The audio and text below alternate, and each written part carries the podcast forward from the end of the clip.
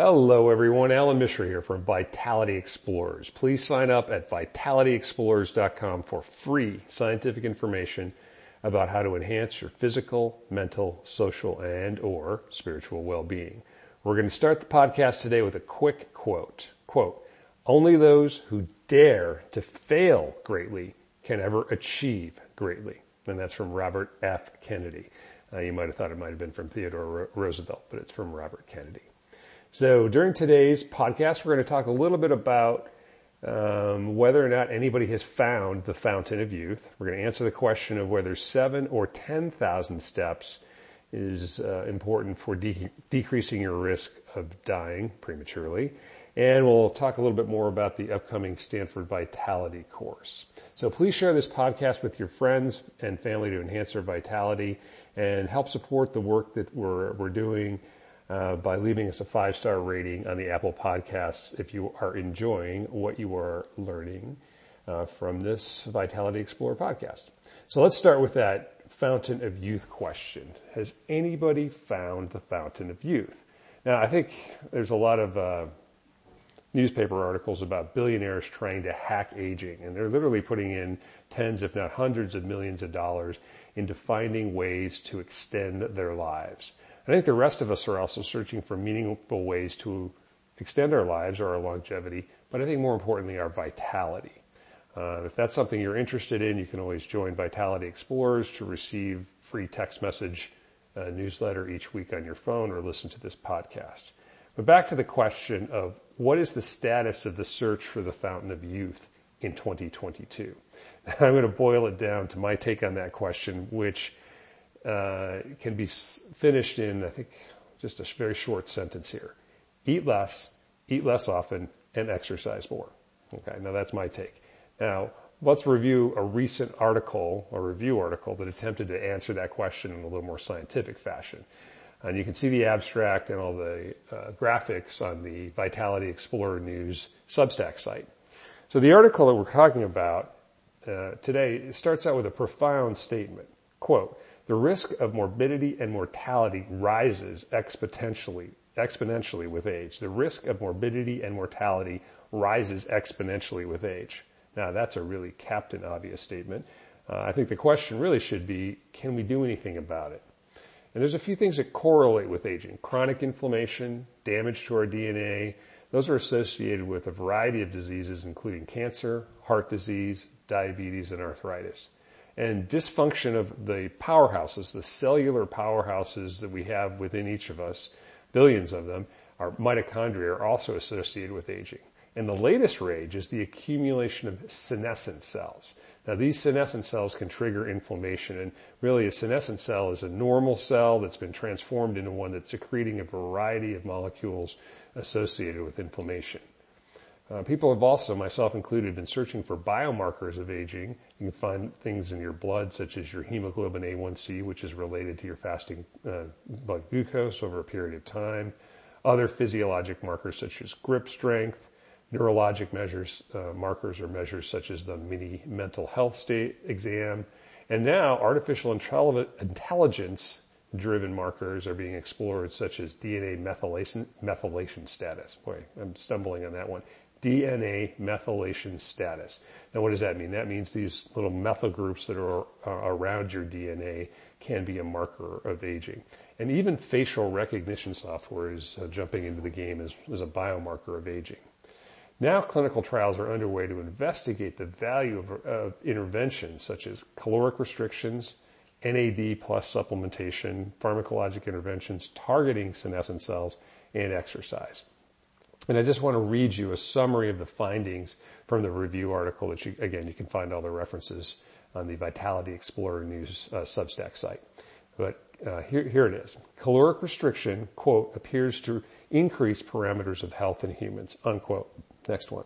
Effect of increased NAD levels through exogenous supplementation have not been demonstrated and remain to be investigated thoroughly in large scale trials. And NAD is a, supplement that has been, again, investigated and is being widely marketed right now, but the jury's a little out on that one.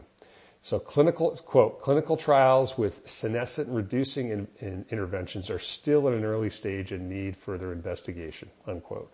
And then the final uh, sort of parameter here, quote, overall the study argues endurance training reduces inflammation uh, in young men and old men while senescent levels increase with age and are perhaps unaffected by endurance training.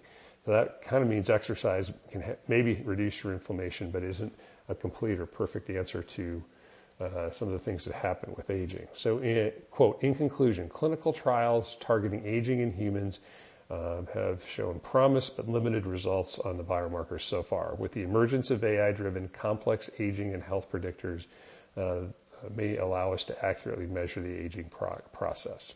So the review paper is a fascinating look into the state of age hacking. I think it's clear that the um, the status of, of the fountain of youth here in 2022 is still immature.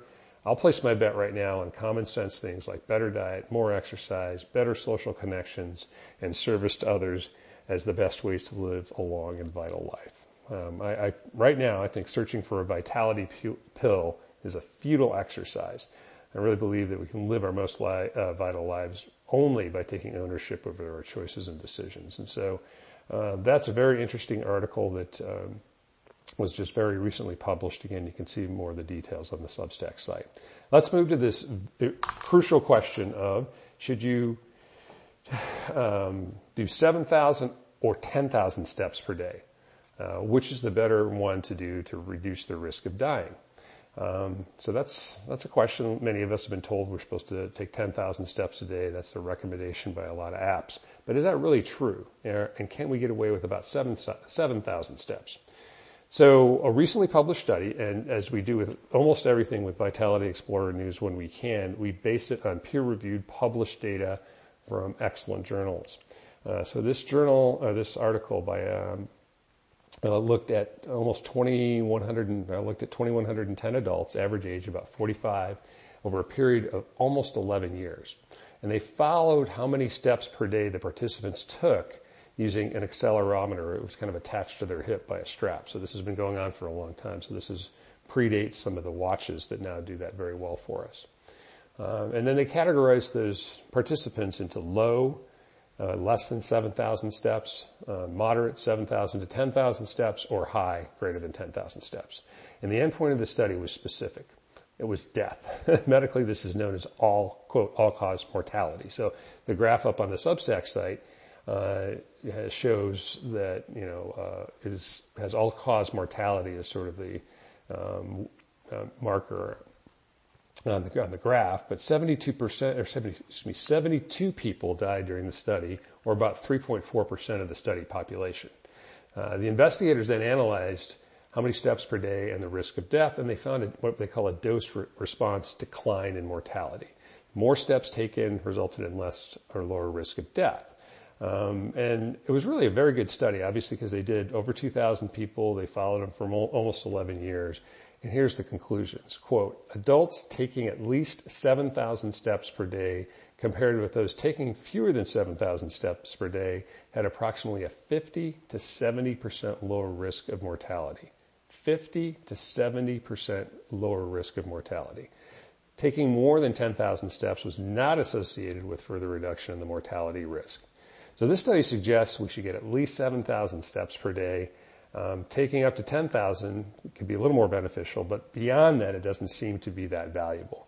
Um, but, and if you look at the graph on the in, in, the study, it's kind of an interesting. There's a slow drift upwards past about 15,000 steps towards 20,000 steps per day that seemed to be a little increased risk compared to 10,000 steps. So um, they didn't really comment on the study on that. I think further trials are, are, are, warranted to look into if there's really an upper limit of how many steps we should take today before it becomes counterproductive.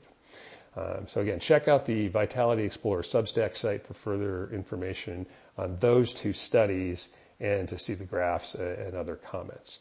Final thing we're going to talk about today is the Stanford Continuing Studies How to Enhance Your Vitality course. That is now open for enrollment. You can uh, go to Stanford Continuing Studies uh, on the on the web and uh, just type in Allan Mishra or how to enhance your vitality. You will find it. There are a few spots left for this. This course is going to be taking place in April of 2022 every Wednesday night from 7 p.m. to 8.30 p.m. Pacific time. It's open to anybody worldwide that would like to, join. And we're going to look at a very comprehensive take on vitality over four weeks, focusing on four pillars of physical, mental, social, and spiritual. We will nail each one of those with the best up-to-date scientific information. We'll have exercises on how to improve each one of those parameters. And most importantly, from the many uh, classes I've done this before five times, uh, there's a social connected uh, tissue that develops in the class that's uh, just unparalleled. So uh, check that out if you're interested in it. And I hope you've been enjoying the Vitality Explorer News podcast. Again, you can find it at Apple. Uh, please, please leave us a five star rating if you find this interesting uh, or enjoyable or informative. Uh, you can also uh, sign up at sign up at vitalityexplorers.com to receive this information free via text on your phone. So I hope everybody has a great week and get out there and dare to be vital.